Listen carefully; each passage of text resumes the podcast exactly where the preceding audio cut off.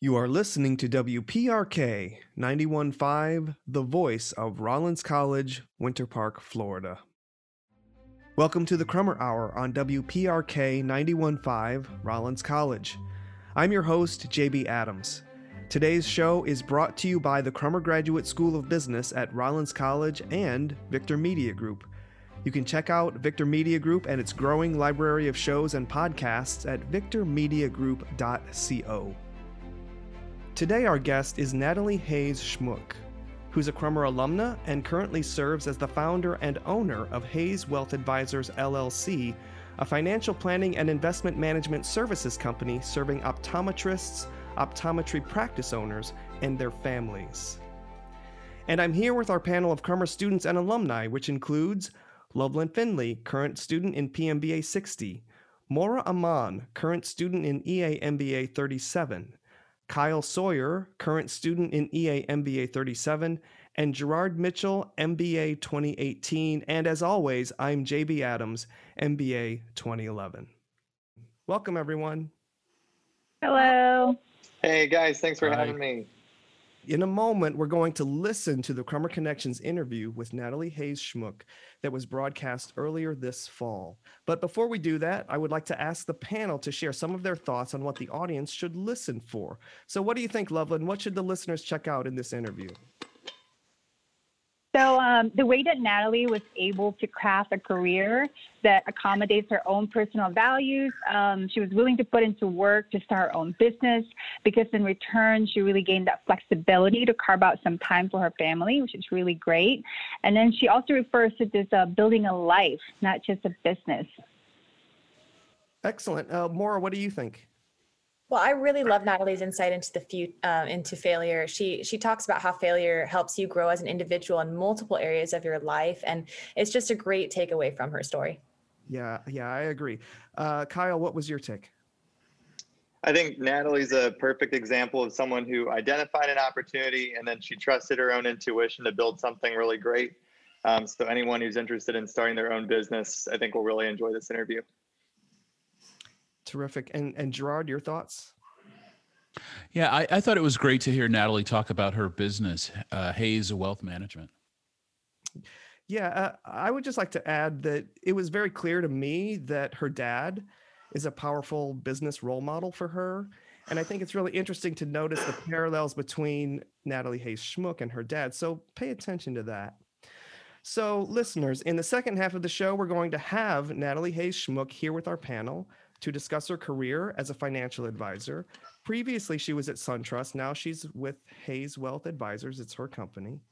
And she's also going to talk about her quest to establish and manage her own business. So please ta- stay tuned for that. But first, we're going to check out that Crummer Connections interview. So let's get started. Welcome to Crummer Connections podcast series.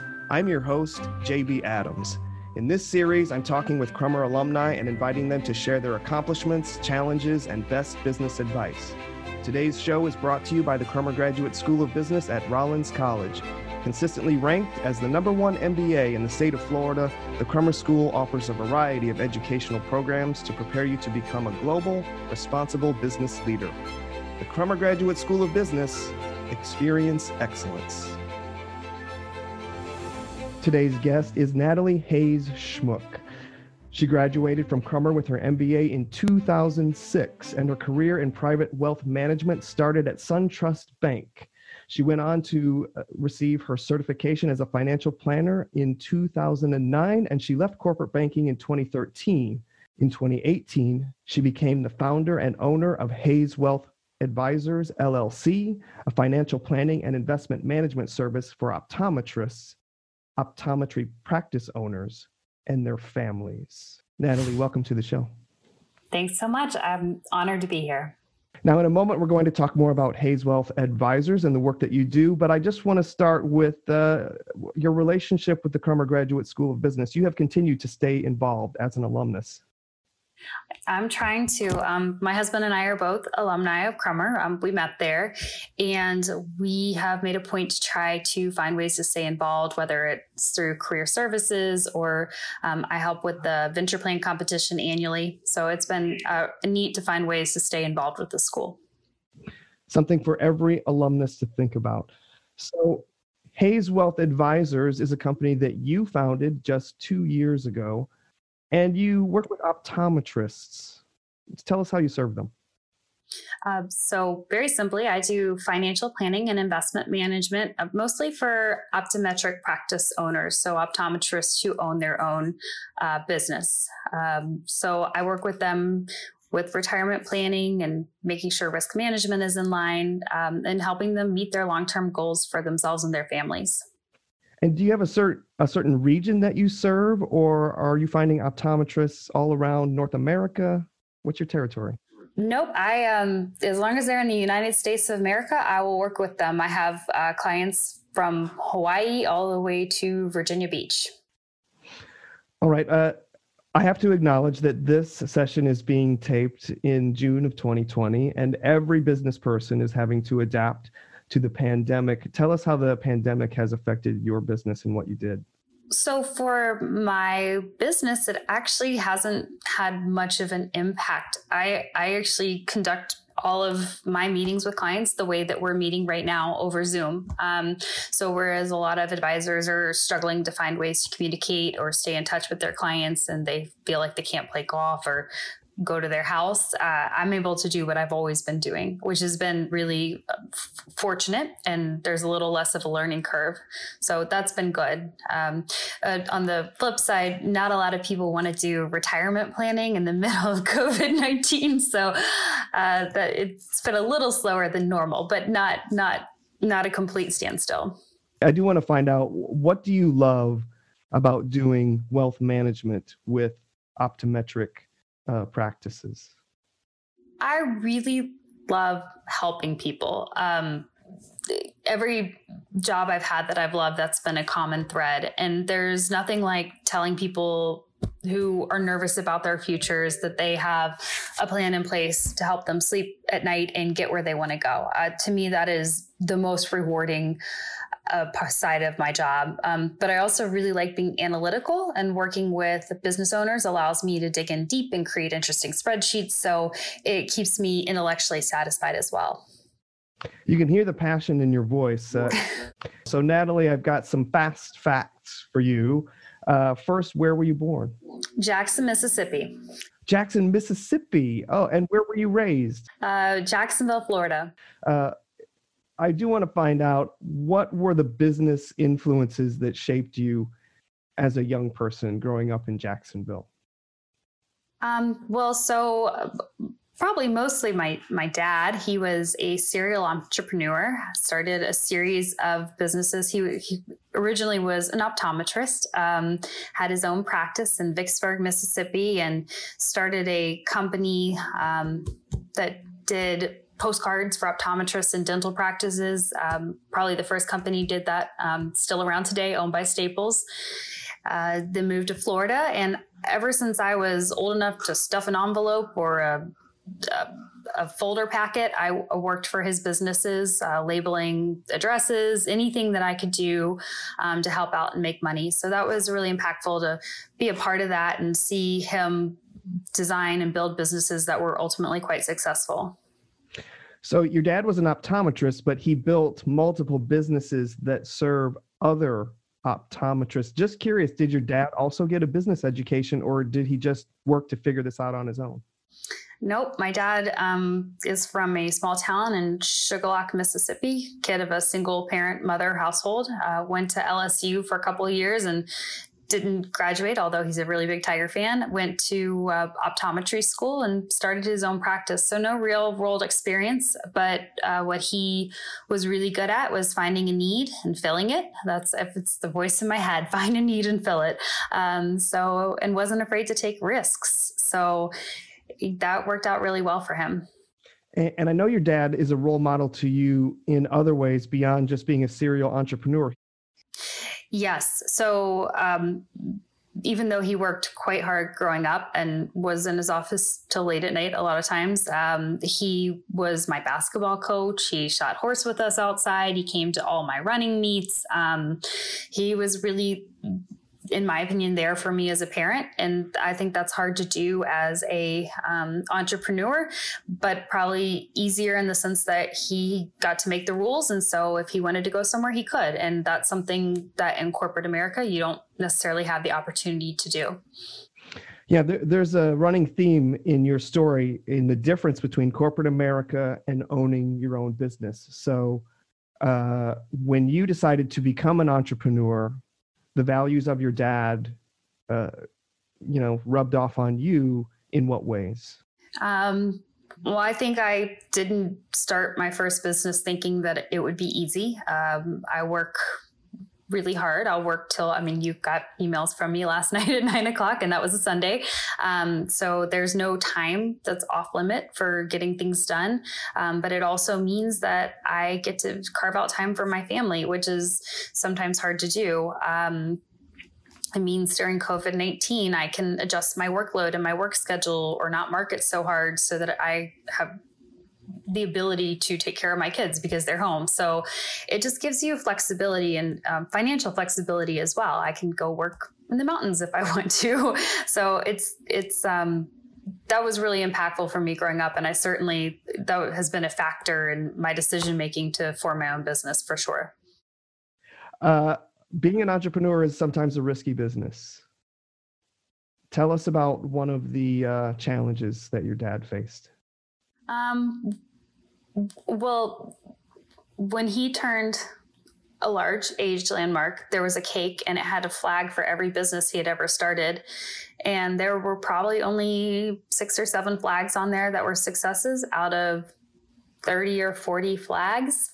So, uh, not everything he did turned to gold. Um, there were a lot of failures along the way. One of the biggest ones um, was he started a optometric dot com back in the late 90s. Um, I had the pleasure of working there. That was a real warning, learning, ex- warning experience, learning experience. I uh, got millions of dollars in venture capital funding and ultimately ended up busting because the market fell apart and it couldn't keep the nobody wanted to put more money into it. It's still around today. It got sold off to somebody for next to nothing. Um, but yeah, I think the thing about failure that I've learned from my personal experience is that you learn, or his experience as well, you learn so much for it from it about what your values are or how to approach things next time, um, what worked, what didn't work. So I failure, I know that it's a cliche, but it really is the best learning experience because it is the one that stings the most and has the most emotion caught up in it. So uh, that that's the best way to view failure is as a learning experience. Exactly. Uh, in a little bit, we're going to hear more about some successful failures. Uh, but when we come back, we will learn more about Natalie's Crummer experience. Stay tuned.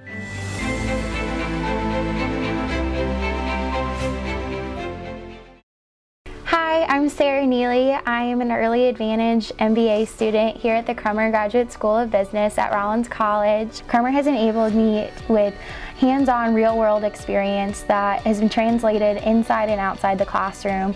I'm very excited for not only the rest of my second year here at Crummer, but also in the future and to come back and visit. For more information on the Crummer Early Advantage MBA program, visit crummer.rollins.edu.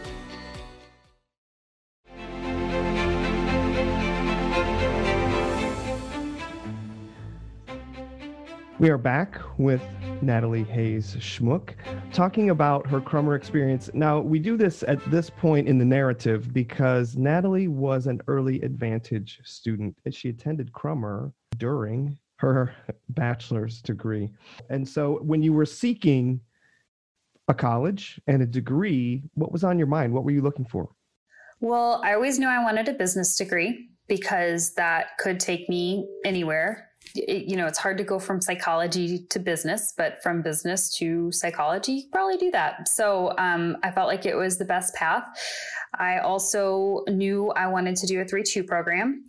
Uh, I tremendous foresight on my part that probably didn't matter, but I figured if I graduated and went to work and wanted to have children, it would be really hard to go back and get an MBA later. Not impossible, but really hard. Um, and I, I thought correctly that it would help me determine what I wanted to do with my life. Um, and it one of those where I can always drop out of the three two program, but you can't necessarily get in. So um, I always knew I wanted to do that. I, I love the certainty in your voice. Um, in a moment, we're going to talk about your Crummer experience, but right now we're going to play Crummer Insider Free Association. I'm going to read you a list of prompts. Uh, most of these are just whatever comes off the top of your head. Some of them might ask you to share an opinion. Are you ready to play? I'm ready. Okay, here's the first one.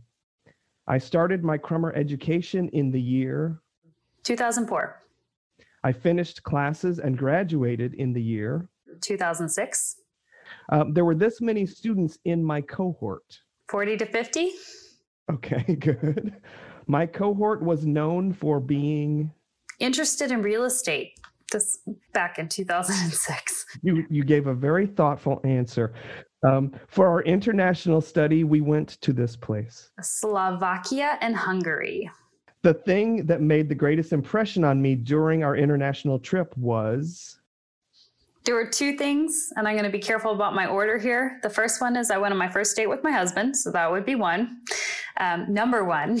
And then the second is I um, I went running with one of the professors because I didn't want to go running by myself in um, Slovakia, and he absolutely left me in his dust. I mean, he, I was dying at the end of that run, and I ran cross country in college, so uh, that was quite memorable for me. And the name of that professor was? Dr. Jim Johnson. My favorite course was? Entrepreneurship. Uh, who was the professor for that? Uh, Michael Bowers. Uh, I had him as well.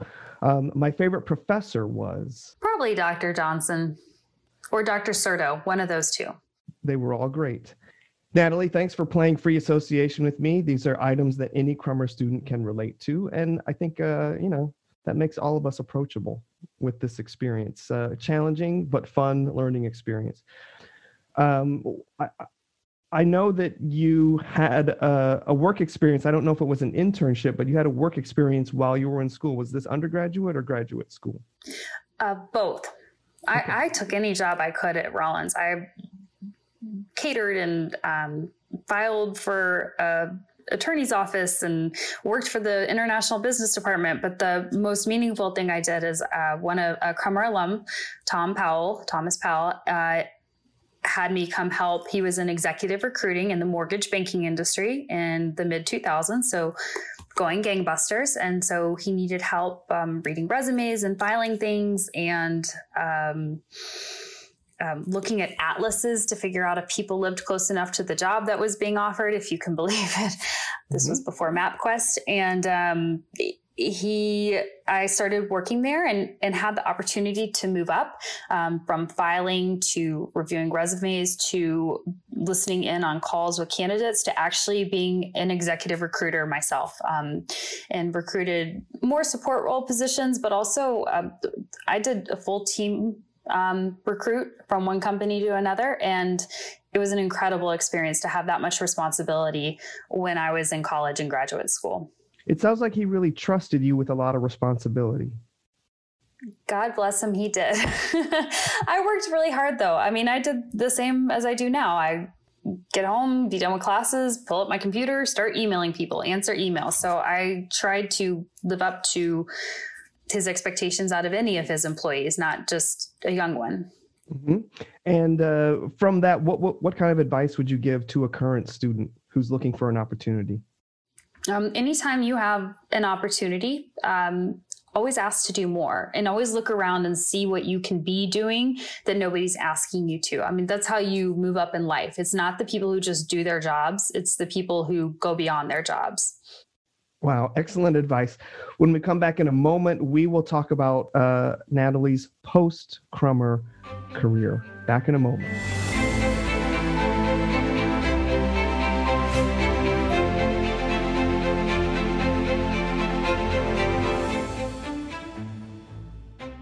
We are back with Natalie Hayes Schmuck, the uh, founder of Hayes Wealth Advisors. And in this segment, we're going to talk about her post Crummer career, how she applied what she learned to a, a, variety of experiences. And we're going to start with right after you graduated from Crummer, you went into wealth management uh, for a big bank. Um, after I graduated, I came up to Atlanta uh, and went to work for SunTrust Bank in their private wealth management division. Uh, I had the opportunity to interview with the advisor who had at the time what I believe was the largest book of business in the company. It was $1.2 billion of assets under management. And he hired me to be his analyst. And I eventually worked my way up to talking to clients and up to being an advisor. Um, primarily advising the second and third generation of multi generational family wealth. So, think 20 and 30 year olds with millions of dollars on um, how to make their money work for them and last their lifetime. What was uh, one of your biggest takeaways from that experience working at SunTrust? You know, I never moved past an advisor. I think one of the reasons I left was because I didn't know what was next. And one thing that I could have done better was to learn how to be more nimble within the organization, network better, uh, learn about different roles. Uh, I think I would have been happier if I had made a better effort to figure out what else was out there in the world of SunTrust. Yeah, in a corporate environment, the network is what will take you to the next level. But you didn't stay at SunTrust. Uh, there's a period of time between 2013 and 2018 where I'm, I'm just going to use these words you went on an adventure those are the right words that is for sure uh, earlier you mentioned that you met eric schmuck as a student at the Crummer Graduate School of Business, and some people meet uh, when they're in college, and they, you know, they maybe don't know what they have in common. But the two of you had in common that you were both business majors. Yeah. So um, I think back to the summer that we started dating and uh, we would sit at his parents' house and try to think of business plans to make a big company that would make lots of money. We started we thought of one called Grant Right Now, a grant writing service. There was no scale, but it was an interesting idea. Um, so from a really early on in our relationship, we both had a passion for entrepreneurship and business and building something. And so it just so happened that we enjoyed building things together. And that is uh, sort of planting the seeds for this adventure that you decided to take. And this was brought about um, as a result of the Great Recession.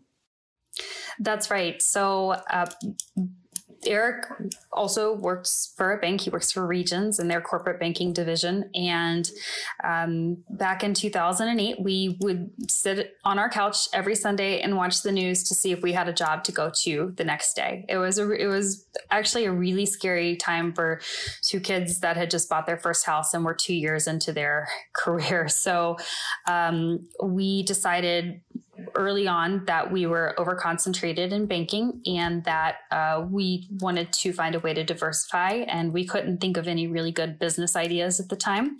So we started looking at franchises and uh, we got really close with sports clips. We went to discovery day and decided not to go down that path. And so Eric was doing spearheading most of that work, and he found a women's only gym that had been around since the 60s. And they were looking to expand their model through franchising. He thought, what an established business. And um, so we bought the rights to multiple locations. Uh, took us I think two and a half years just to find the first one, and we did. And so in 2013, I left my great job at SunTrust Bank as a financial advisor to open a women's only gym for $15 a month to join. So uh, it was definitely a, a, little bit of a 180. Yeah. And uh, at its peak, how many uh, locations were you operating? Thank God, just one. Um, we, yeah, it, it, limped along for a couple of years. Um, it, I was working, I mean, 60 to 80 hours a week. It was really hard. Um, and finally, we decided um, I was pregnant with our second child. I wasn't home at nights because that's when people go to the gym. And we decided that we were going to divest of what was left of it and um, move on.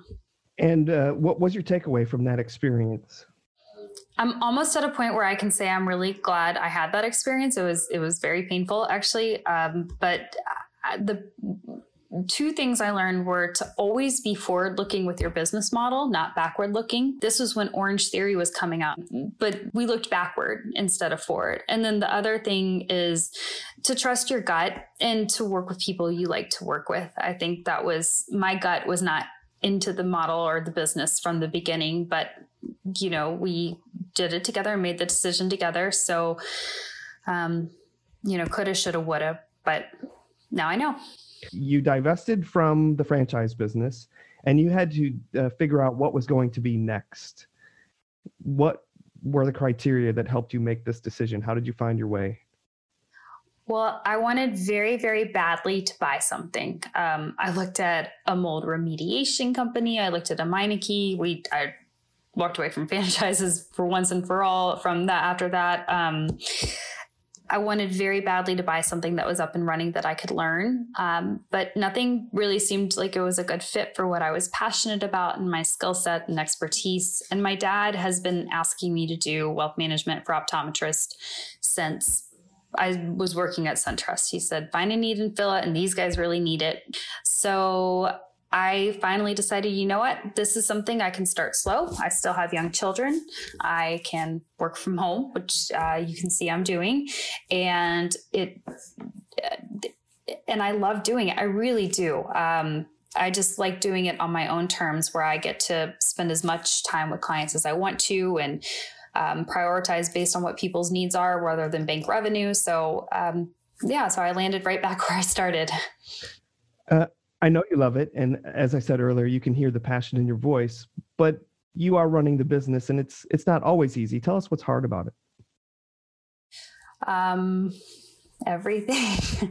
I do. I'm the chief compliance officer and I'm the marketing person and I'm the person who has to make photocopies and I do my own books and um, I have to do everything and that is quite hard.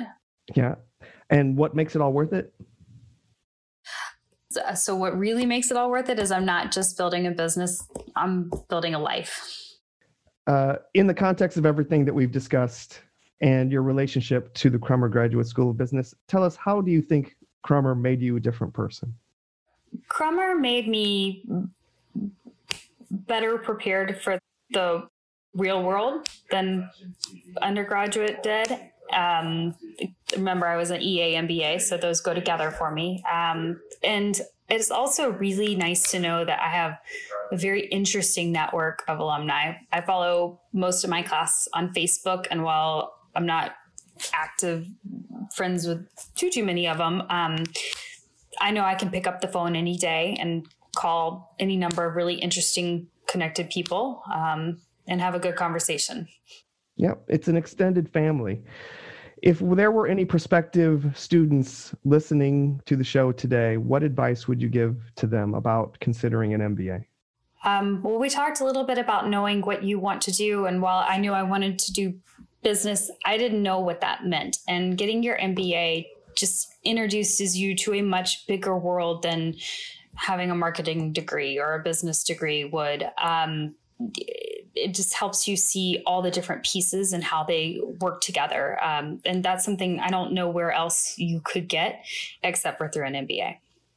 Exactly. Uh, Natalie, if one of our listeners wanted to reach out and get into touch with you, how should they reach you?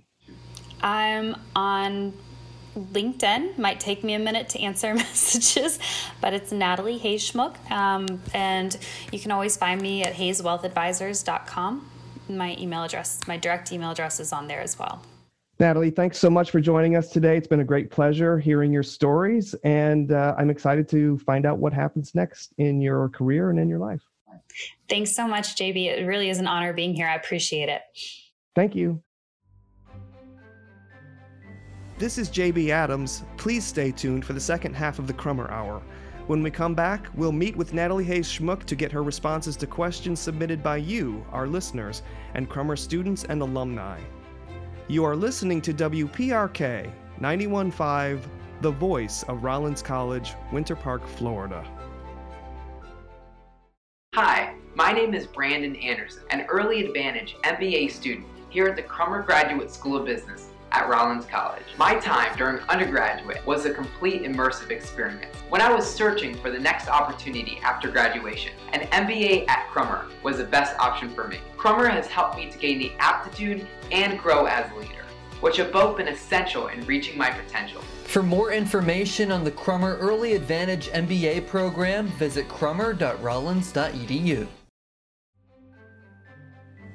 Welcome back to the Crummer Hour on WPRK 915 Rollins College. I'm your host, JB Adams.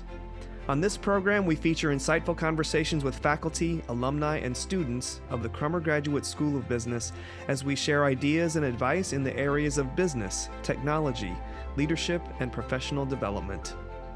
Today's show is brought to you by the Crummer Graduate School of Business at Rollins College and Victor Media Group.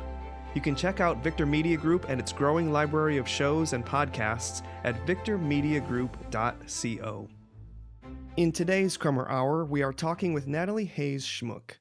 She's a Crummer alumna who graduated with her MBA in 2006, and she currently serves as the founder and owner of Hayes Wealth Advisors LLC, a financial planning and investment management services company serving optometrists, optometry practice owners, and their families. In the first half of the show, we heard Ms. Schmuck describe her upbringing, learning business lessons from her entrepreneurial father, her Crummer experience, some of her early career lessons, and her journey to becoming a small business owner. And now, in the second half of the show, we have her here with us live in the VMG studio to have her respond to questions that were provided by Crummer students, faculty, and alumni. Natalie Hayes Schmuck, welcome to the show. Thank you. It's a, it's truly an honor to be here. It's so great to have you back. And with us, we have our panel of Crummer alumni and students, which includes Loveland Finley, current student in PMBA 60. Hi, thanks for having me. Maura Aman, current student in EA MBA 37. Thanks so much, JB. I'm really excited. Welcome. Kyle Sawyer, current student in EA MBA 37. Hey guys, happy to be here. Gerard Mitchell, MBA 2018. Great to be with you guys today. And as always, I'm JB Adams, MBA 2011. All right, Natalie Hayes Schmuck, welcome again. Let's get started with the questions. Our first question is about finance and the financial industry. And that question comes from Loveland. So I'm currently taking finance right now, and I feel that it's a different and unique way of thinking. Honestly, it's just to me, it's like I don't know how you do it. So I'm wondering if you always had that kind of thinking for finance, or if you learned it as you were going through the program. Do you do you believe that I can learn how to think that way? Like I feel like to me, it's like I feel like I'm a little bit hopeful sometimes. But what tips do you have for me while I'm in this program right now? That is such a great question. And the first thing you should know is that I was a C math student in high school. Not my thing. Um, so I kind of view finance almost like learning a new language. It just takes studying and practice, and it really is a new language. So I think there's hope. And um, I encourage you, anybody who's interested in learning more, to try to find there's podcasts, there's books that take a complicated concept and make it really simple using an example. Um, and, and that's really the best way to learn is to use real examples on something you care about. But you'll get the hang of CAPM and, you know, it'll be okay. It just takes practice. I have never heard of that. Somebody gave me that advice, so I will definitely take into consideration. It's like learning a full new language. I agree mm-hmm. with you. I agree. All right, I have a follow up question that's kind of in the same vein. So, you just told us that you were a C math student, but somewhere along the way, you fell in love with finance. So, um, in your interview, you said that you always wanted to do business, but you weren't sure what that meant. So, how did you find your way to finance? And were there other areas of business that you tried and that you ruled out? That's a great question. Um, I'm not sure I fell in love with finance, I think I fell in love with helping people reach their financial goals. And once I had that bug in my ear, it became very easy to dissect a life insurance policy and put it back together and compare it with, you know, Pi Derman invest the difference. It just it became very easy once I cared about the outcome. Um, so and unfortunately I cannot say that I really tried any other fields. Um, you know, I have since COVID, my husband's home and he's in finance too, and he speaks a different language. And I, you know, could learn it if I wanted to, but I like what I do better. So I think it was more finding something I was really passionate about, and that made me learn it rather than thinking I would be trying to learn it without having an end goal. So, yeah, so to pick up on something that you just said, do you feel like you're sort of a translator to the people who don't or can't understand finance? You help it make you help make it easier for them.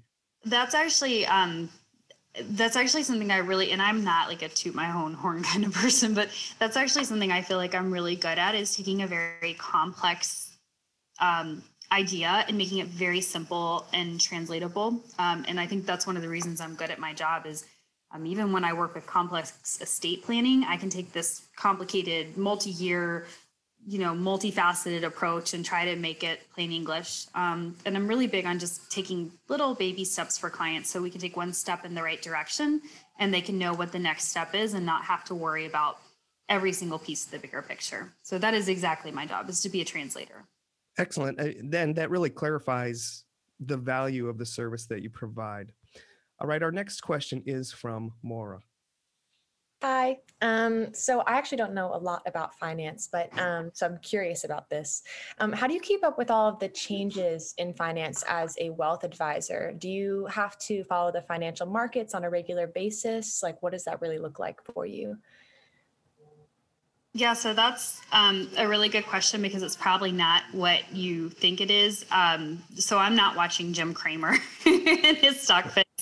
Um, so I do, there's actually a lot to know. So I have to know everything from tax codes to exemptions to how much you can contribute to your traditional and Roth and 401k and simple IRA and um, knowing what estate planning changes there are out there. So it is, it's a alphabet soup of knowledge. Um, and so I really make sure that I'm keeping up with, you know, the Financial Planning Times magazine. And um, I do keep up with a lot of market research, um, which I think was part of your question, but it's not um, necessarily the Wall Street Journal. It's more looking at what BlackRock or what PIMCO thinks fixed income is going to do and economic trends, because I, I'm not a stock picker. I'm a, I'm a long-term strategic money investor. So, um, so I'm really interested in long-term trends in the market. Um, so I hope that answers your question a little bit. It is an interesting time to be asking that, but it's a lot of research. And I, I got to be honest, I Google a lot, or, or I go to, I have charts that have exemptions. It's not like I remember everything off the top of my head. Absolutely. Thank you. Hey, Natalie, I've got a follow up just out of curiosity. What percentage of your time is doing that research? What percentage of your time is taking care of customers? Um, so for every one hour of a customer meeting, I probably put in two hours of prep, sometimes more. Okay.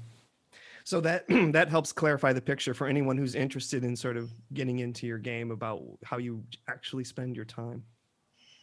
Um, our next question is from Gerard. Yeah, Natalie, uh, speaking about you as a wealth advisor, do you have a financial philosophy you follow? I do. That's a, um, and I get it from my dad, but I always just taught live below your means. And I think that's really stayed with me. And that's what I really try to do with clients is help them to live below their means because it makes it much easier. Everything else falls in place if you can do that one thing. Oh, great. Thank you. Okay, uh, Natalie, our next question, uh, still in the topic of finance and the financial industry, is from Kyle. Hey, Natalie, uh, what do you think that companies, whether they're in the financial industry or just in general, what do you think they're increasingly looking for today and in the future as they recruit? Um, and what skills do you think MBA students should be building now to work in finance post graduation? Um, so uh, a couple things. One thing that I think is um, better than when I graduated um, is that I think finance jobs are looking for more diversity than they were historically. I think hopefully most companies are, and I, I view that as a very positive thing. Um, the the one thing you know having interviewed i just recently hired two people having interviewed people having heard other finance professionals interview people. We're looking for some kind of baseline knowledge. Again, go to Google about what you're interviewing about. Just something, even if you don't understand exactly what debt capital markets does or what investment banking is, just have some concept of it or some key terms, some kind of um, indication that you're interested. That's huge. If someone comes to me and is like, well, I was looking at doing a Roth IRA because I thought it would be really great for myself, I'm much more open to someone who's interested in the topic. So that goes for any area of finance. Um, and then the second thing is the ability to do critical thinking.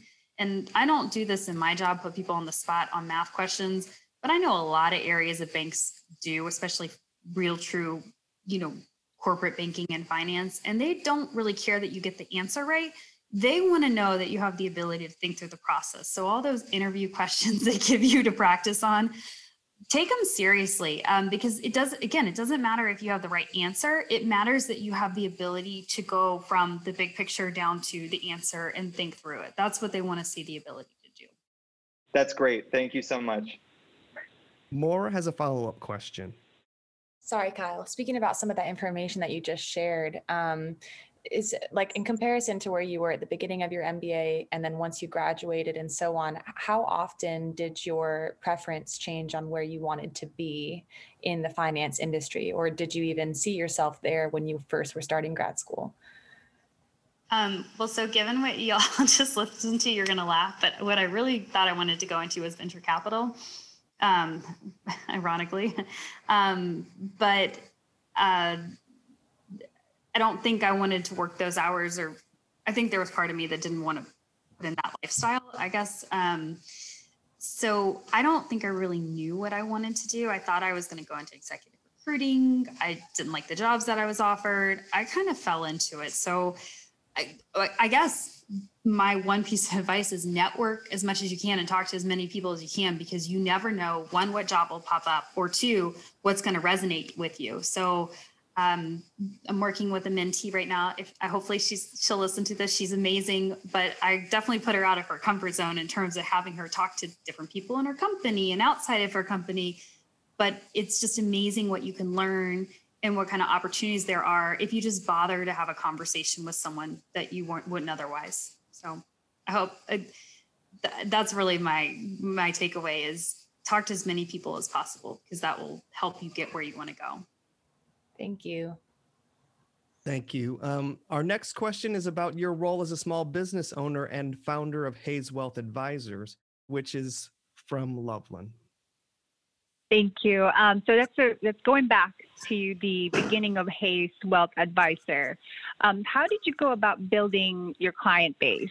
You know, was, was there like a ramp up period when you started the business, or and you know, and what was it like? Was it slowly and then it ramped up, or just what is it like? Uh, well, I still feel like I'm ramping up, so that's. Um, I'm not sure I'll ever feel like I'm there, though. I I don't even know what that looks like. Ironically, I just was reviewing my goals for the year versus my actual performance, and I basically doubled them, and I still don't feel like that's good enough. So, um, but in this world, it is a snowballing business. I think in most sales careers, a lot of times it's a snowballing business. If you um, you know you're grinding really really hard and then your assets under management grow and snowball and snowball. And so i've had a, a lot of that this year. I'll have more of that next year. It, it takes time and patience. Did you do a lot did you do a lot of um, cold calls or calling everybody that you knew like family and friends or was it like word of the mouth when you were starting your clientele? Yeah.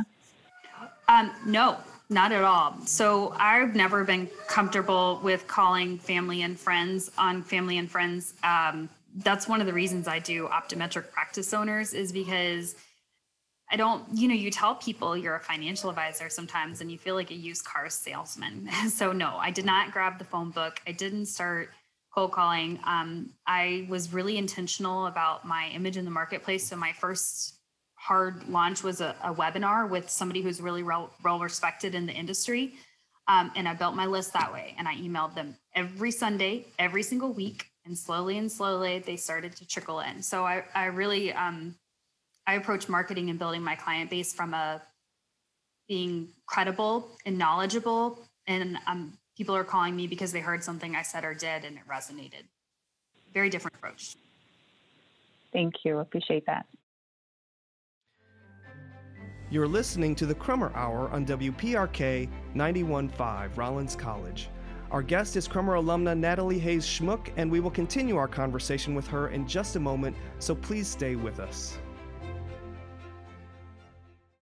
Hi, I'm Mallory Bliss, an Early Advantage MBA student at Crummer Graduate School of Business at Rollins College. When I was searching for my next opportunity after graduation, an MBA at Crummer was the best opportunity for me. I was nervous about starting at Crummer with my science background, but my fears were calmed on the very first day. Crummer is helping me pursue my aspiration of working in the pharmaceutical industry. For more information on the Crummer Early Advantage MBA program, visit crummer.rollins.edu.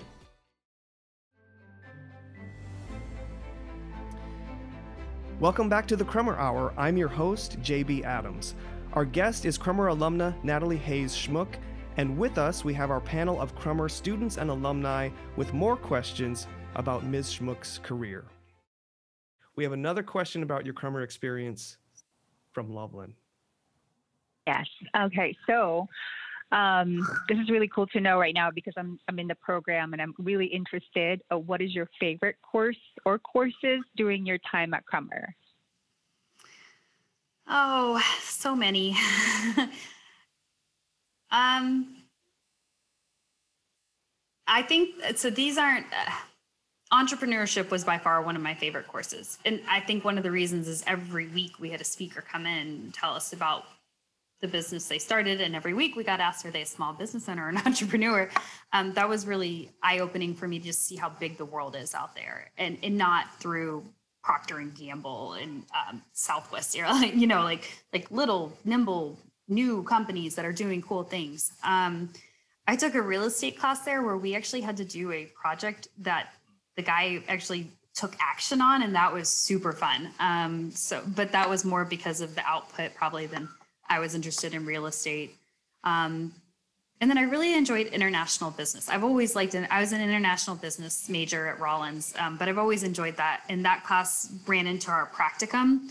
And so that was by definitely one of my favorites with Dr. Johnson and and I just have to say honestly, when I watch your um had to you know rewatch your podcast, it plays over and over again sometimes. But I I actually changed one of my courses for my elective to take an entrepreneur class after listening to your podcast. Honestly, I emailed and said, "Can you change my schedule um, because of your podcast?" So thank you for that.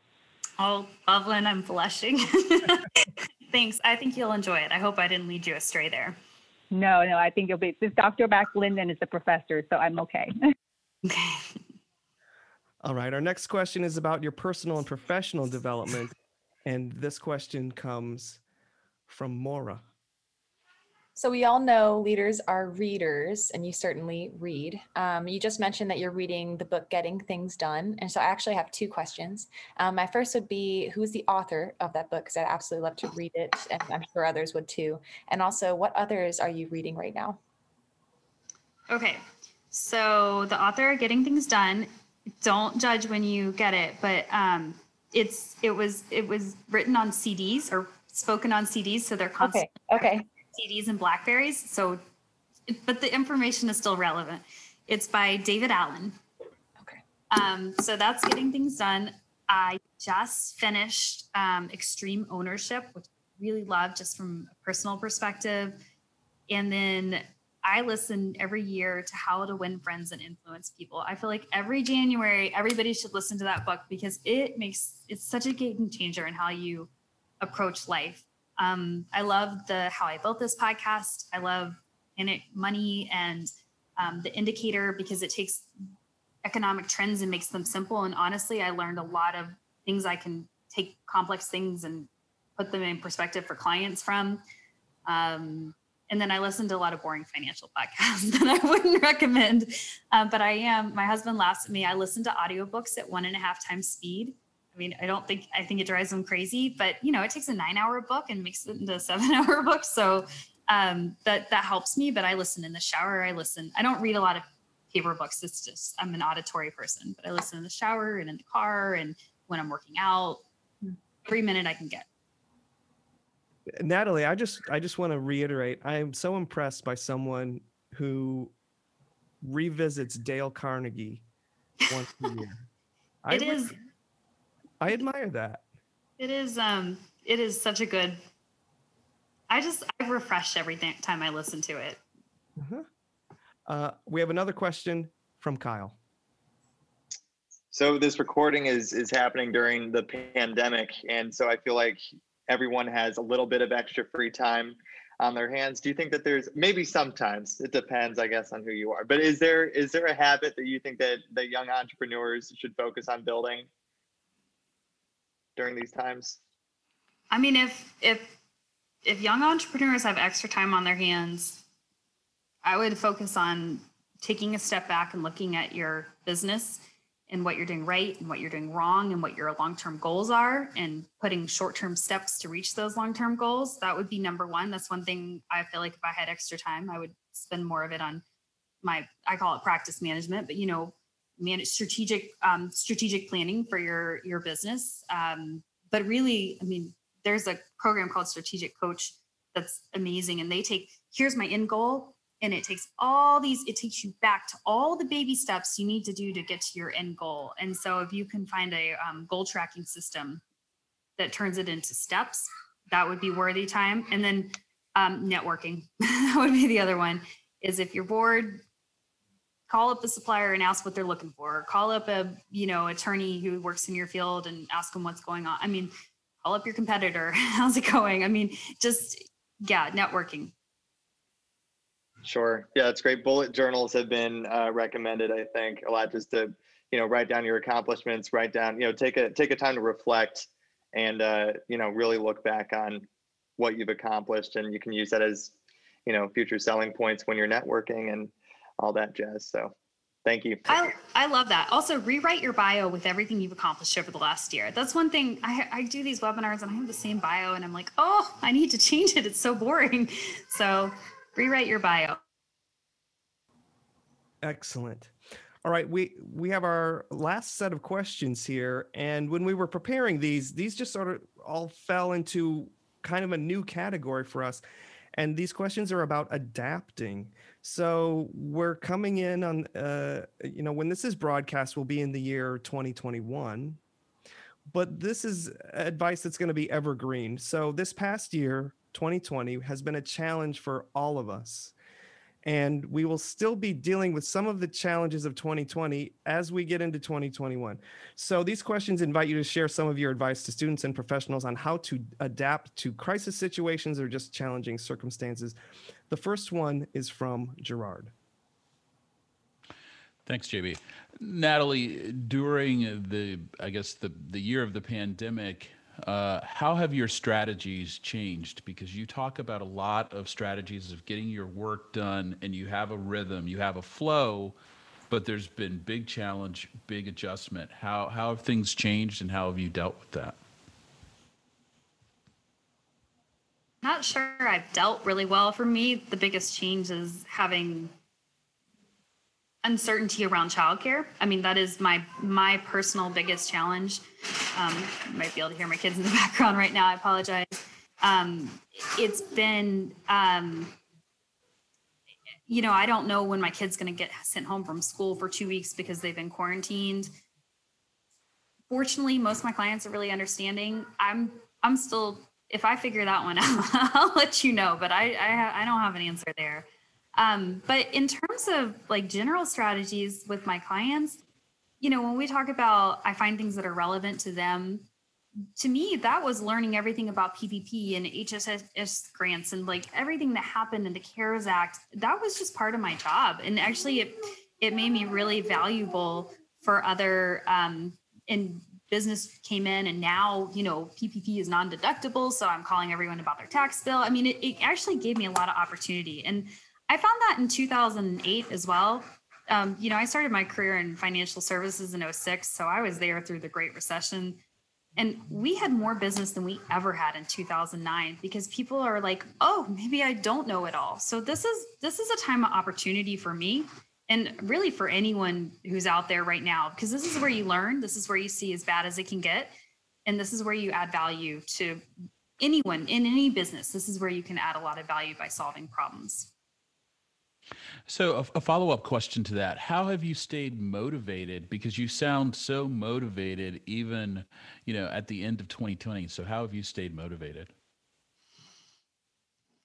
I mean, I don't have time to not be motivated. I have gotten more phone call. I mean, it's a great problem to have. I am not, you know, I was laughing when you asked what I should do with my extra time because I don't have it. But um, but I'm really helping people right now. I mean, we're looking at all kinds of cool strategies because of PPP. We're looking at, you know, savings plans to make sure if they want to walk away from their practice, they can. I, I mean, this is this is energizing. This isn't motivating.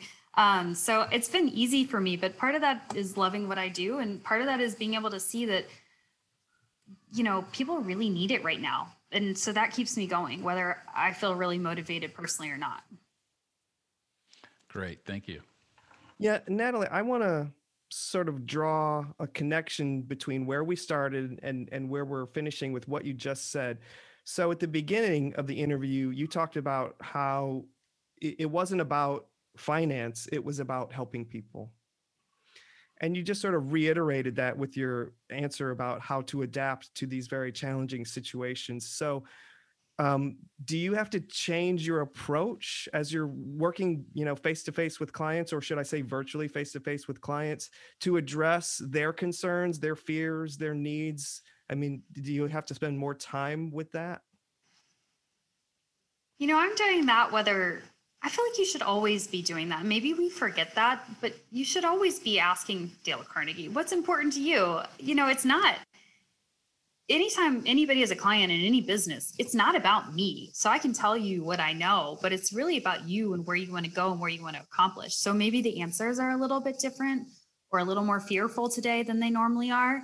Um, but but the questions are the same. So I don't I mean, I've had to learn new content. I've had to I've had to learn a lot. I've had to spend hours listening to podcasts on all the, the stimulus packages that's coming out. But other than that, how I deal with clients is is is the work's a little different, but the approach is still the same. It's powerful stuff. Uh, so, Natalie, we are bringing this session to a close, and we just have one final question for you. And that question is What message would you like to send to the Crummer community? you know, it, I want to be respectful. I've had a really banner year. Um, and I realize that a lot of people, especially in Central Florida, are having a very hard time with layoffs. And um, this will pass. This passed in 2008. It'll pass again. The market's not going to ever not go up, or it's not. You know, like this. This is this is a moment in time, and so have that long-term approach and it will help if you can look a year or five years and setting those strategic priorities and where you want to go and where you want to be and work toward that and not get lost in the fact that we're stuck at home and and sometimes there's no toilet paper and to, to focus on the future not all the things that might not be going right in the present wonderful with that, I want to say thank you, Natalie Hayes Schmuck, founder and owner of Hayes Wealth Advisors. Thank you so much for joining us here on the Crummer Hour today. Again, been an honor. Thank you so much for having me.